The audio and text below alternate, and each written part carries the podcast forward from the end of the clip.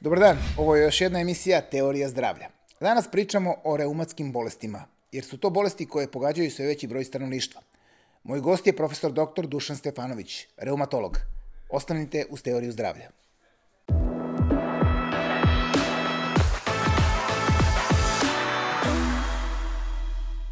Dobar dan, želimo profesoru Dušanu Stefanoviću, poznatom reumatologu. E, dobar dan. Hvala vam što ste došli u moju emisiju. Danas, kao evo, sama najava kaže, pričat ćemo o e, reumatskim bolestima, koje su dosta e, prisutne ovih dana, posljednjih godina. Pa evo da počnemo, počnemo od početka. Koje su to bolesti koje sada trenutno su najpopu, naj, da ne kažem popularnije, ali najčešće kod, kod naših ljudi? Pa, evo, da vam kažem odmah da niste mnogo pogrešili kad ste rekli popularnije, mislim, jer ono što je u fokusu kod naših ljudi, to je na neki način i popularno, i popularno da, da, da. da. Ovaj, reumatske bolesti su stare koliko i čovečanstvo, ovaj, ali je samo pitanje bilo odnosa, kako kažem, prema njima, jer dugo je vladalo ovaj, mišljenje da to i nisu bolesti, da je to nešto što prati čoveka kroz život, da mu je to na neki način suđeno, da će imati bola, da će popiti neku tabletu i to će se sve tako na neki način završavati. Međutim, u posljednjih, recimo, nekoliko decenija došlo je, došlo je do dosta, kako kažem, izraženog prodora, pre svega u otkrivanje, da ne kažem... Što se kaže, nova škola mišljenja. No, da, razloga bolesti, postavljanja dijagnoza i ono što je najvažnije, ta terapija se značajno unapredila, ta tako danas možemo komodno reći da je, su reumatske bolesti na neki način u epicentru tih hroničnih nezaraznih bolesti, bolesti kako da. ih nazvu, gde spadaju šećerna bolest, gde prespada arterijska hipertenzija i neke druge bolesti. Da. E sad, što se tiče uzroka ili podela, one se mogu globalno podeliti u tri velike grupe. Najveća grupa su takozvane degenerativne reumatske bolesti i one bi se mogli jednostavnim rečnikom odmah u startu povezati sa životnom doba, odnosno sa Znači kako starenjem. starimo, tako se dešavaju Jeste. i nema šta. Obično ljudi kažu stari smo koliko, smo koliko su nam stari krvni sudovi, u stvari stali smo koliko su nam stari svi organi u telu, pogotovo kosti, zglobovi, mišići, tako da na te bolesti ne možemo mnogo u smislu uticanja, ali možemo normalno posle olekšavati te tegobe. Druga, jedna velika grupa, a može čak i najveća, to su metaboličke bolesti, gde spadaju dve bolesti koje su danas posebno značajne. Mislim, jedan karakteriše žene, to je ostoporoza. ostoporoza da. da, to je prava pandemija, to se ne znam koliko je stotina miliona obolelih u svetu, a zašto su značajne zbog fraktura, u stvari zbog preloma kostiju. Da. Mislim, to su najteže, odnosno glavne komplikacije ostoporoze. I druga bolest koja je značajna u muškaraca posebno, to je giht ovaj, ili urični artritis. I treća, ali ne manje važna grupa reumatske bolesti ovaj, su takozvane zapaljenske reumatske bolesti, gde spadaju i takozvane sistemske bolesti vezivnog tkiva ili autoimune bolesti. To je pogotovo jedna šarolika. To su artritisi, Jeste. lupusi. Uh, artritisi, sistemski aritemski lupus, polimiozitis, sklerodermija i još nekoliko da. tih bolesti. Ovaj, I one su ovaj, u stvari možda i najkomplikovanije za lečenje. Ajde prvo da pričamo malo o osteoporozi i on gihtu, koja je, kao što ste rekli, druga grupa i najzastupljenija. E, da li to ide s godinama osteoporoza ili se može nekako, ili se može dobiti ranije, vezano je za, neke, ne, za ishranu, za životni stil ili za nešto drugo? A, pa evo, u principu osteoporoza, što znači ovaj krtos kostiju koje su podložne prelomima, se može na neki način ovaj, podeliti u dve velike grupe. To je postmenopauzalna osteoporoza koja nastaje ovaj, u žena kad uđu u menopauzu ovaj, i u, možemo reći da je većina žena izložena mogućnosti da dobije osteoporozu i s tim u vezi treba preduzimati određene korake jer osteoporoza može da se prevenira. E, to ovaj, važno. Da. A što se tiče ovaj, gihta, on je u principu bolest koja najčešće karakteriše ovaj, muškarce u E, kako da kažem, životnom dobu koji je sredovečan, starijem životnom dobu i predstavlja u stvari posljedicu poremećaja metabolizma mokraćne kiseline koja se e, pojačano stvara, smanjeno izluči u organizmu, a onda se pri nekoj koncentraciji ovaj, e, može taložiti ne samo u zglobove, nego i u meka tkiva, može u bubreg, u krvni sudove i onda nastaje relativno jedna, kažem, kompleksna bolest. A, što se tiče same ostoporoze, sem žena koji uđu u menopauzu, ona se ispoljava i ljudi koji su u starijem životnom dobu. I to, ta ostoporoza se naziva senilna a kod nas je senilnost vezana za period posle 65. godine. ovaj, tako a, da su tu onda podjednako izloženi i muškarci i žene posle 65. godine. Da. A postmenopauzna ide otprilike negde od 50. godine, pošto da. žene kod nas ulaze u menopauzu između 48. i 52. godine života. Da, a da li se može prevenirati? Rekli ste da može nekim vežbama, možda životnim stilom, pa može. E, ishranom. Mi imamo ovaj, neke kao faktore rizika za nastanak osteoporoze. Ovaj, e, to su pre svega, mislim, svetla put, to je ovaj niska ovaj telesna masa, Osteoporoza nije bolest koja ovaj, se dešava kod gojaznih i kod gojaznih. Kod gojaznih? Da. Čud, da, čudo da. je to. Pa do, ne idu zajedno. A neko bi, ne. neko bi rekao što si deblji, bit će ti veći problem zbog kolena, zbog svega, pa da, da, može doći do osteoporoza je vezana za kosti, da. a kolena i ovo su zglobovi. Da. Što se tiče zglobova kolena pa i dobro, kukova, kost i, jeste, i to. koji su noseći zglobovi, znači zglobovi koji nose težinu, zapaženo je normalno da se po pravilu ovaj, problemi s njima dešavaju u gojaznih ljudi. Da. I zato su i rekli istraživanja Amerikanci 10 kila manje, 50% manje bolova u kolenima recimo ili tako. Ovaj, ali osteoporoza, kažem, e, ide kod onih koji puše, koji ovaj, im, piju, ajde da ne kažem prekomerno, Tako da su to sve neki faktori koji, ovaj, ako se koriguju, koji mogu, o, mogu da, da ovaj, uspore ili da eliminišu, odnosno da spreče razvoj osteoporoze. Onda ishrana koja je balansirana sa dovoljnim unosom vitamina D. Mi znamo da ne možemo od sunca dobiti količinu koja nam je potrebna i zato e, ovaj, treba u da. ishrani dodati ponekad i normalno kad se pređe 50 godina i suplemente vitamina D 1000, 1000 i po do 2000 jedinica da. dnevno. Ovaj, često se to radi fortifikacijom ili ojačanjem mleka, ulja sa dodatnim količinama ovaj, vitamina D. Tako da to recimo ima značaj i za decu, jer mi znamo da maksimum koštane mase se postiže u 30. godini. I to je ono što kažu, tad smo u banku stavili sve što smo imali i od tada samo se troši. Da, da. I sad zavisi koliko trošimo, kako se trošimo. Da. da. da li vežbamo, da li ne vežbamo. Da. A e, kod gihta i kod muškaraca, on je uglavnom vezan za muškarce. Pa jest, da li ima... to može da se prevenira, nek, pošto je to metabolički e, sindrom? Odnosno, A, pa jeste, pazite, o, ovaj, za giht postoji ta tradicionalna sintagma bolest kraljeva i kralj bolesti? Jer je uglavnom vezan za populaciju gde se, kako kažem, što se tiče ishrane i preteruje, mislim, A, ovaj, I postoje brojne te ovaj, karikature iz srednjeg doba francuskih kraljeva koji su živjeli u velikim dvorcima, bili vrlo gojazni, ali imali jedan palac na nozi otečen crven koji je jednostavno onako kao pulsirao i da. Jer kažu bol ovaj, u gihtu kad dođe do nastanka artritisa na tom tipičnom mestu korenu palca, kaže to je najjači bol u medicini koji može da se ovaj istrpi i obično se dešava noću, što je još neprijatnije. Kraljevski bol. Kraljevski bol, jeste. E sad problem sa gihtom je što su svi pacijenti, a smatrate da oko 10% ljudi bolu od gihta, vrlo, kako da kažem, ovaj... Nedisciplina. Ne, ne, ovaj, to je druga stvar. Prvo da su familijarni sa bolešću, Aha. da znaju malte ne bolje nego doktor. Sve i šta ovo ne treba i šta, ali nedisciplinovani i ne pridržavaju se.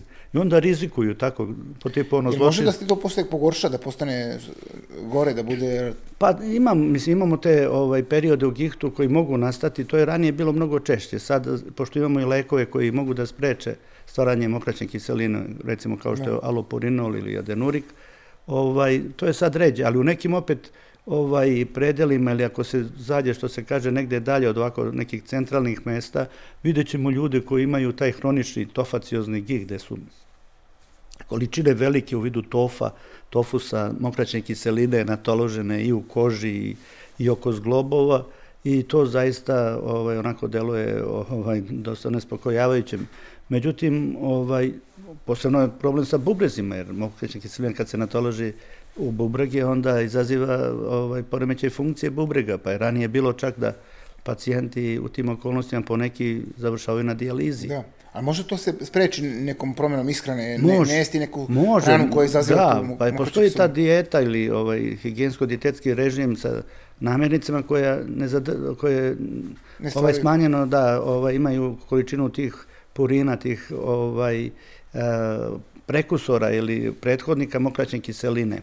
I to su sad, recimo, ta crvena mesa, to su iznutrice, to su suhomesnati proizvodi, gdje je baš, ali ta crvena zrela mesa kao što je svinjetina, govedina, zatim morska riba, pogotovo plava riba, recimo skuša, sardela, Da. onda te, losos. Da, te ribe sadrže dosta omega-3. Sad, to je jedan aspekt, ali sadrže i ovo što, Što- ove što treba, proizvodi da. mokraćnu kiselinu, ili recimo losos, ili recimo morski plodovi. Pa lepa hrana. Pa možda. lepa Nije ono što se kaže mora da jedeš kupus i pa da Pa znači, jeste, imaš, pa imaš eto. izbor dobar da jedeš da, da, da to sprečiš. Da. Da, da, da, i ovaj, obično tako ljudi, mislim, jednostavno znaju da ne trebaju, ali, ovaj, šta ja znam, jednostavno nisu u stanju da uvijek... Nisu, nisu u stanju da... Da, i ako će posle da zaboli, da boli. Da, e, može to se izleči, primjer, ako neko dobije giht, pa da mu... Da mu, da mu da, Pa možda se drži, pazite, danas... ili, ili se samo drži pod kontrolom. Drži se o, najvažnije mokraćnu kiselinu ovaj, na nekoj skali, mislim, držati oko 360 mikromola na litar. Jer ona, kad pređe 400 mikromola na litar, ona hoće da kristalizuje i da se taloži. Znači, mora se držati ispod praga taloženja. I to može lekovima. Znači, Da. lekovi koji ovaj, sprečavaju njenu, o, njeno stvaranje i to jednostavno se postigne, što mi kažemo, taj cilj i da se održava. Problem je sa ljudima u starijem životnom dobu, pošto oni uzimaju i druge lekove je, da. koji opet e, ovaj, blokiraju izbacivanje mokraćne kiseline, recimo kao što je aspirin, kao što su lekovi za izmokravanje. I onda ovaj, za njih je obavezno da uzimaju ovaj lek koji sprečava stvaranje mokraćne kiseline. Inače, ovaj, ne može se na drugi način i dijetom Ne može da, uticati. da, se, da, da se, da se sredi. Jeste. A, kada pričamo o ovoj trećoj grupi, to su one autoimune bolesti zapaljenske, one su nekako mi se čini uzele maha sad posljednjih godina, pogotovo i kod mladih ljudi. Pa sve I se uopšte- više otkrivaju, I pa sad, da. I da, i da li je to bilo tako, evo vi ste 40 godina, u, što se kaže, u praksi, kako je bilo ranije? Pa, da li je to bilo mogu toliko? da vam objasnim, odnosno približim ovaj, kako je izgledala knjiga ovaj, iz reumatologije, ovaj, izdanje 1966. To je prva profesorka Berović je ovaj, napisala. Ona se sastojala otprilike ovaj, od 200 stranica, gde o autoimunim bolestima bilo jedno 3-4 strane možda. da. Da. A danas se knjige pišu tomovima o autoimunim bolestima i ovaj, kako kažem, Dijagnostika je napredovala puno, napredovala to sve, dijagnostika, ovaj, i jednostavno ovaj, mnogo pojedinačnih bolesti je opisano, tako da ovaj, danas je možda ovaj, je to jer reći jedini problem kad bi bilo više reumatologa. Jer onda bi, jer, ali to nije samo ovdje, to je recimo primećeno na zapadu, u Americi, oni godišnje im Treba. se smanjuje broj Da, a zbog reumatologa. čega kad, je, kad, kad, su bolesti aktuelne? Nije to sad Pa ono, eto, da na- kažete nema, nema bolesti, pa šta će da radiš tu? Bukvalno imaš puno posla, što se kaže. Pa interesantno je to, recimo, reumatologija u stvari, a pogotovo te sistemske bolesti ili autoimune ili kako god da ih zapaljenske reumatske bolesti, a, vi tu praktično ovaj, imate mogućnost da popričate sa pacijentom, da saznate ono što vas interesuje i što vam on kaže, da uradi analize krvi i to je gotovo. I vi onda morate neku dijagnozu da date, nema tu sad nekih slikanja, mislim nekad, ponekad skener može ovo, ali neće on doprinijeti ni. U tim kriterijima za dijagnozu tih bolesti ne stoji uraditi skener, uraditi ovo, nego anamneza, to je onaj razgovor sa pacijentom, pregled i analize krvi. E sad u tim analizama krvi imamo ove koje pokazuju zapaljenje, tu je, ne znam, krvna slika, tu su opšte analize i tu je jedna veliki, mislim, grupa tih imunoloških analiza koji isto treba rastumačiti. Da. E sad, ovaj, kako se, hoću da kažem, reumatologija je takva u odnosu recimo na neke druge discipline, da ćete vi staviti neki instrument, da ćete ovo, da ćete ono. Ovde od instrumenta u stvari ostane samo mozak. Samo mozak, što je i najvažnije i Pa da, najpotrebnije. da, i onda sad to možda, Da, možda kako to- kažem, nije baš... Da, možda ljudi ne žele da se toliko... Ono, Pa jeste, kaže- i to treba i dosta znanja, treba pratiti to, jer, Da. jer jednostavno to je to, mislim. Tako da, ovaj, ali ja se nadam da će ovaj, u perspektivi biti, ovaj, kažem, još ovaj, onih koji će se to učiniti interesantnim. Zanimljivo, da. Kako nastaje uopšte te autoimune bolesti? Da, pa, je to možda da. posljedice današnjeg modernog života i zagađenja i svega? Pa, Kao sigurno su... ih je ranije bilo, to uopšte nismo, danas se češće diagnostikuju, ali u pravu se tu i posljedica stila života, uh, ajde da ne kažemo, i načina ishrane, i ovih virusa što su oko nas, a ja imam utisak da je možda jedno od suštinskog ovaj, značaja ovaj, centralno mesto da ima stres e. ili ponovljeni stresovi. Da. I to, mislim, je... Ovaj, On može da bude okidač, Ma kako da, ne, okidač, da te... mislim, koliko smo imali situacija, ne znam, dođe mlada osoba, ne je bitno, ove, ženska bila na ispitu nekom i posle toga temperatura vamo namo po licu, lupu se ispoljio. Ispoljio se? Da, ali kažem, iz posle stresa. Da. On je vjerojatno negde čučao, u stvari, A, da, da. E, pričali smo malo pre Epstein-Barr virus je jedan od najčešćih da, tih okidača, tih koji da, čuči da. tu negde. On I onda... Je, da, da, on tu u limfocitima, tim u stvari, to su ključne cele, ćelije u odbranbenom tom našem sistemu, imunološkom sistemu. I on ne mora da se ispolji ako ne, ne, ne, on ne bude nešto, recimo, negde samo, recimo, ono, klikne sa uh, off na on, I to je I to. javi se bolest. Da. I onda ovo kreće. Tu sad ulaze čitavi, prvo se te ćelije razmnožavaju, onda oni stvaraju određene kako da kažem, substance medijatore, oni se nazivaju citokini. Da. Poznato je više stotina tih citokina, to je jedna cela mreža. To je recimo sad kod ovaj, infekcije sa koronom bilo u centru pažnje, jer sama korona se na kraju predstavljala kao citokinska, citokinska oluja. oluja da. Tako, i tu su mnogi... Gde zapravo oluje. telo napada samo sebe, pa, da, da, i to, to je praktično kao, da ne kažem, tsunami odnese, a, i onda su ti lekovi ovaj, primenjivani, ovaj, anticitokinski, recimo, a, protiv interleukina 6 i tako dalje, znači u lečenju same korone. Da. Tako da te autoimune bolesti a, ovaj, su u svakom slučaju ovaj, a, uzro, ovaj, uzrokovane sa više faktora. A, ima i taj, recimo, HLA fenotip ili ovaj, ti geni koji nosimo u sebi, mislim, pa je za pojedine bolesti pokazano da je, su učestale kod jednog tipa da. ovaj, te genske, kod druge bolesti kod drugog. Tako znači i hormoni, i geni, i virusi, o, i teško je u stvari reći šta tačno, ali znamo kako, mehanizam kako se odvijaju, a to je uglavnom zapaljenje. Da. A da li može to zapaljenje da se reši ono ili se drži isto pod kontrolom? Pa može da se spreči da ja sam čitao neke knjige ljudi koji se bave nekom drugom nekim drugim pristupom medicini, ono što se kaže drugačijom medicinom gde mm. preporučuju uh, neke vrste ishrane, neke vrste uh, korišćenja nekih biljaka koje sprečavaju te upalne procese i ali ja sad ne znam da li to može da bude za uvek da za, da vratiš stanje kako je bilo Ili možeš samo smanjiš upalu određenim lekovima, nekim da. suplementima? Pa re, definitivno resetovanje na početno stanje nema, odnosno izlečenje. Ne može. Mislim, znači. ja to nisam, mislim, ima, znate, ali čovjek treba, kako kažem, da realno i aj, pošteno posmatrano ono što, što se dešava. Da. Mislim, ja, svi bi mi volili kad bi mogli te bolesti da izbrišemo kad mi kad dođe pacijent, pa mu ja kažem, ne znam, reumatoidni artritis, mislim, a kako, može da se izleči? E, sad imate tu, šta kažete, ili da. može ili ne može? Da, da. Ja ne mogu da kažem da može, jer ja nisam to pročitao, niti sam video, da. mislim, a neko možda kaže, mislim, u, u krajnju liniju, ali ne mislim iz zle namere, nego jednostavno možda i, da, ali, iz neznanja, mislim, ali... Ali u principu ljudima je najbitnije da se to drži pod kontrolom, da imaju kvalitet života e, pa to, normalan, da ne e, bude ono da mora se pati. Da, to je u stvari to umeće ovaj, lečenja, Ovaj, jer nema tu sad ne znam koliki broj lekova, recimo govorimo da. za reumatoidni artritis, zna se da ih ima ne znam, četiri koje danas primenjujemo. E sad imate taj fenomen, primenite jedan, recimo metotreksat, pa ima nekih neželjenih efekata. Vi date drugi antimalarik, pa možda budi. Onda vi onda sužavate broj sve, a vi znate da pred vama oh, oh, dugačak put, mislim, u smislu lečenja i tako dalje. Tako da tu treba isto ovaj, naći najoptimalniju kombinaciju lekova ovaj, u najmanjoj dozi, da se nešto održava. I rađene su i takve studije gde, se, gde je prekidano, kad je se čovek u dobrom stanju, recimo, i leko se prekinu. prekinu I gledaju se što se I onda posle nekoliko meseci dođe do obnavljanja bolesti. Da. Znači vrati se vrati bolest, se, kao da. da nije mogu, znači da... Pa da, ne može, jednostavno, ne može. zato što je zapisano, mislim, jednostavno... U Mislite kao informacija, kao da, da, u, u, je, da, da, je, ne, po imunološkom sistemu, ovaj, geni su neki kao, ovaj, na osnovu čega se počinje, da. ali ove ćelije koje sam... Oni su zapamtili da, informaciju da, i pa onda imate, da, da, ovaj, imate ponavljaju. te ovaj, uh, kako se zove, memory cells, uh, ovaj, da. limfocite koje jednostavno pamte.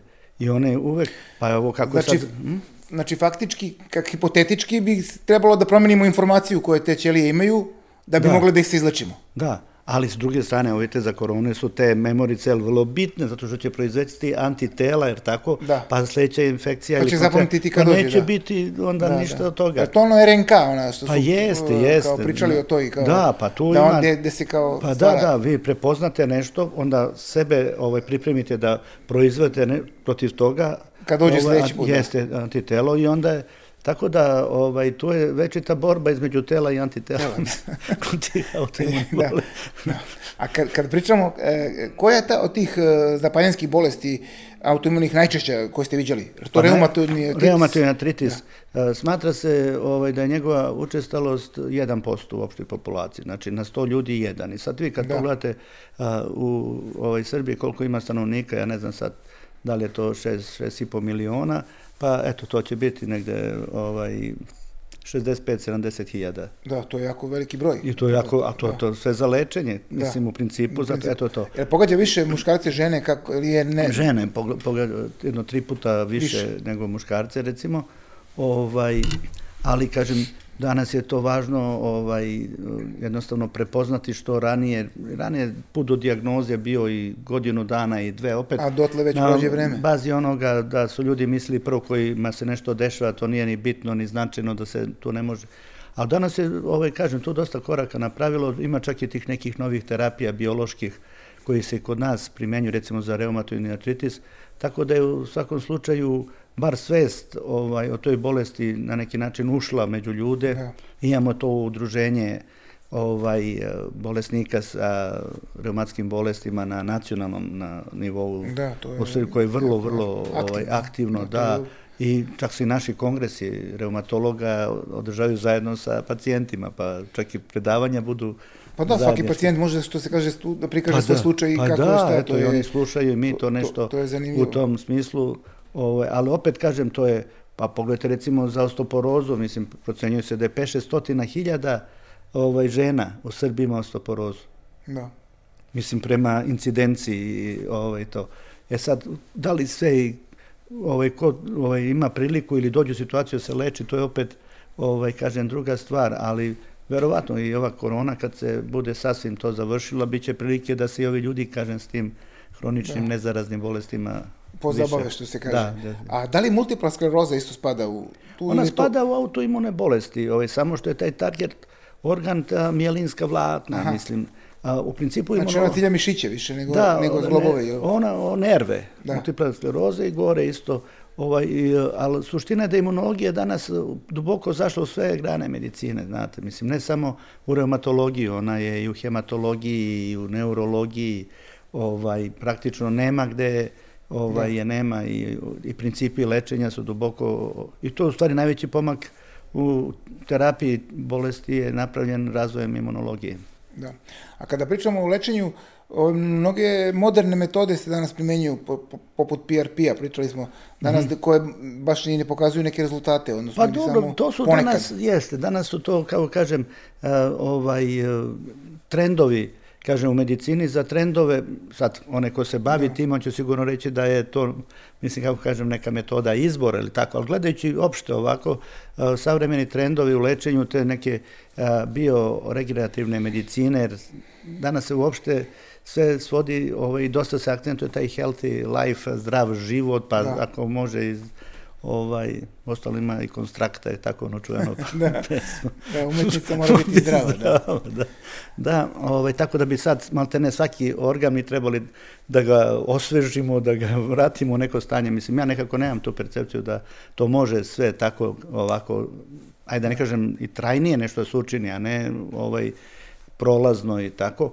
ali u svakom slučaju pokazat će vreme ovaj, A se da. koriste tako kod artroza, kolena, da.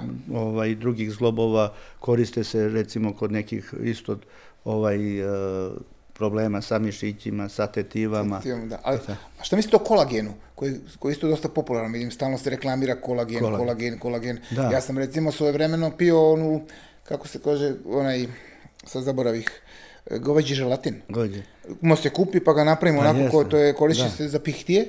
Da. I recimo ja sam to preventivno pio, nisam imao problem, ali nisam ništa ni, ono, neke probleme posle nije imao. Vi ste dali najbolji odgovor na to pitanje.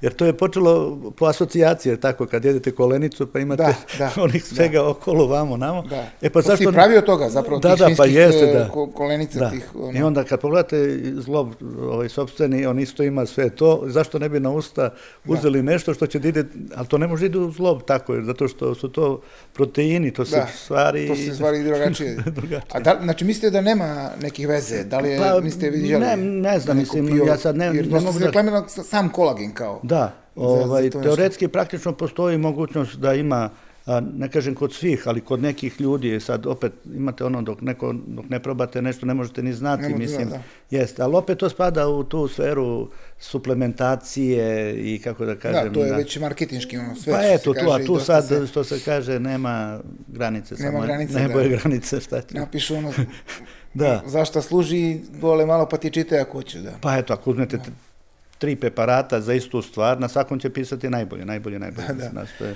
Ove, imam još jedno pitanje vezano za te ove, autoimune zapaljanske bolesti. Mm. E, koje najviše pogađaju decu?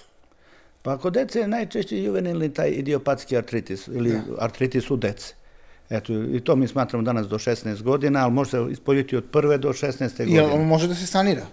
Kako dete Pa raste može, ili morat će ovaj, da... da, može da se sanira zato što, mislim, može da se ovaj, učini na duge staze ovaj, Podnoške, smirenim. Da, smirenim. Bitno je samo u startu, ovaj, kako kažem, prepoznati i e, terapijski delovati tako da se spreče posljedice, mislim, neke, ovaj, a to su uglavnom deformacije zglobova. To je ranije isto, mislim, ranije, pre 15, 20, 30 godina bilo, kako kažem, ovaj, vrlo, mislim, ajde ne kažem, kao po pravilu, međutim danas, pošto imamo i tu biološku terapiju ovaj, i za decu, ja mislim da sigurno više stotina dece kod nas prima ovaj, biološku terapiju za taj tip artritisa, ovaj, i to mislim da su efekti dobri i, da će to isto, mislim, značajno doprineti da, ovaj, mislim, se to je ipak, to. da, A što znači biološka terap- terapija? Pa biološka terapija je u stvari ovaj e, kako kažem sredstva koje ima koje su imunološki aktivna proizvode se ovaj tim nekim procedurama biomedicine bakterije u velikim kazanima prave i tako i sad recimo ima taj ključni jedan medijator ovaj koga ovi limfociti to stvaraju je ovaj faktor nekroze tumora. On ima tako ime zato što je tako otkrivene, inače on je gla- ključni ovaj Da. pokretač zapaljenja. Ovaj i sad se prave recimo ovaj prema njemu ta na neki način ovaj neutrališuća sredstva i Inhibirajuće, se kaže, da, jeste, da. aha. Baš sam pričao pre neki dan sa profesorom Antićem, u kom je stevini gravis, Aha. i kad sam ga pitao šta je to, on kaže, pa to je, kaže, jedan enzim blokira signalizaciju informacije i ne može dođe informacija i onda telo ovaj. Pa jeste, eto, to je sad cilj, na- Znači- to se zove selektivna, ovaj, takozvana target ili ciljana Da, znači terapija. mo- on možda popije lek koji će da inhibira taj enzim koji stvara problem i Da. da mu, on propusti Pa informaciju. eto, jednostavno može da se prevaziđe. tako da se E sad prevaziđe. ovde, ovaj, kad je u pitanju ovaj, e, artritis, odnosno i juvenilni idiopatski artritis u dece, to je u stvari sprečiti zapaljenje da se generiše, mislim. Da, što više da. da. Jeste, jer to ide malte ne onako, da ne kažem, širi se. jer- Širi da, se, širi da, se, da. Jeste, tako da je to suština. Ali mislim da je ova biološka terapija, ovaj, Da. kako kažem, tek će i u budućnosti da se pokaže kad bude dostupnija. A da li ono može se primjenjuje za ostala zapaljenja? Ili samo za taj? To je Pa eto, to. ona se primenjuje Za ovaj, danas kod odraslih, bar kod nas, ovaj, za reumatoidni artritis i ovaj, ankilozirajući spondilitis, to je Behtereva bolest, znate, Da. kad se ukoči čovjek u kičma i tako. Ovaj, a kod dece se primenjuje takođe, primenjuje se kod psorijaznog artritisa, eto sad i kod korone, ovaj, bilo, da. ovaj, mnogima je značajno pomogla i ovaj, pogotovo ta aktemra, inhibitor interleukina 6, koji kad se prave vremeno da možda se izađe iz te citokinske oluje. Da. Evo, pomenemo samo još za kraj e, lupus, recimo, dosta isto djece ima taj lupus, to je isto zapaljenska bolest, koja Pa- isto nastaje, pomenuli ste onu studentkinju koja je dobila posle Jeste. ispita od stresa. I, Pa eto, kažem, mehanizam, znači, ovaj, ono što je suština za lupus je, ima, mislimo, to je u stvari bolest e, ovaj, žena u nekom reproduktivnom periodu. To su recimo 20 do 40 godina. Može i više, može i niže. Ima i Niže, kod da. dece, lupus nije Da. sporno, ali to je uglavnom. I ona je dosta hormonski i ona je češća kod žena neporedivo. Ja sam vidio možda nekoliko pacijenata, muškaraca, da, da, sa lupusom. Kod žena je mnogo češća. Ovaj, znači, hormonski je na neki način ovaj, dirigovana i s druge strane, ono što je, ja kažem, lupus ne voli ovaj, sunce.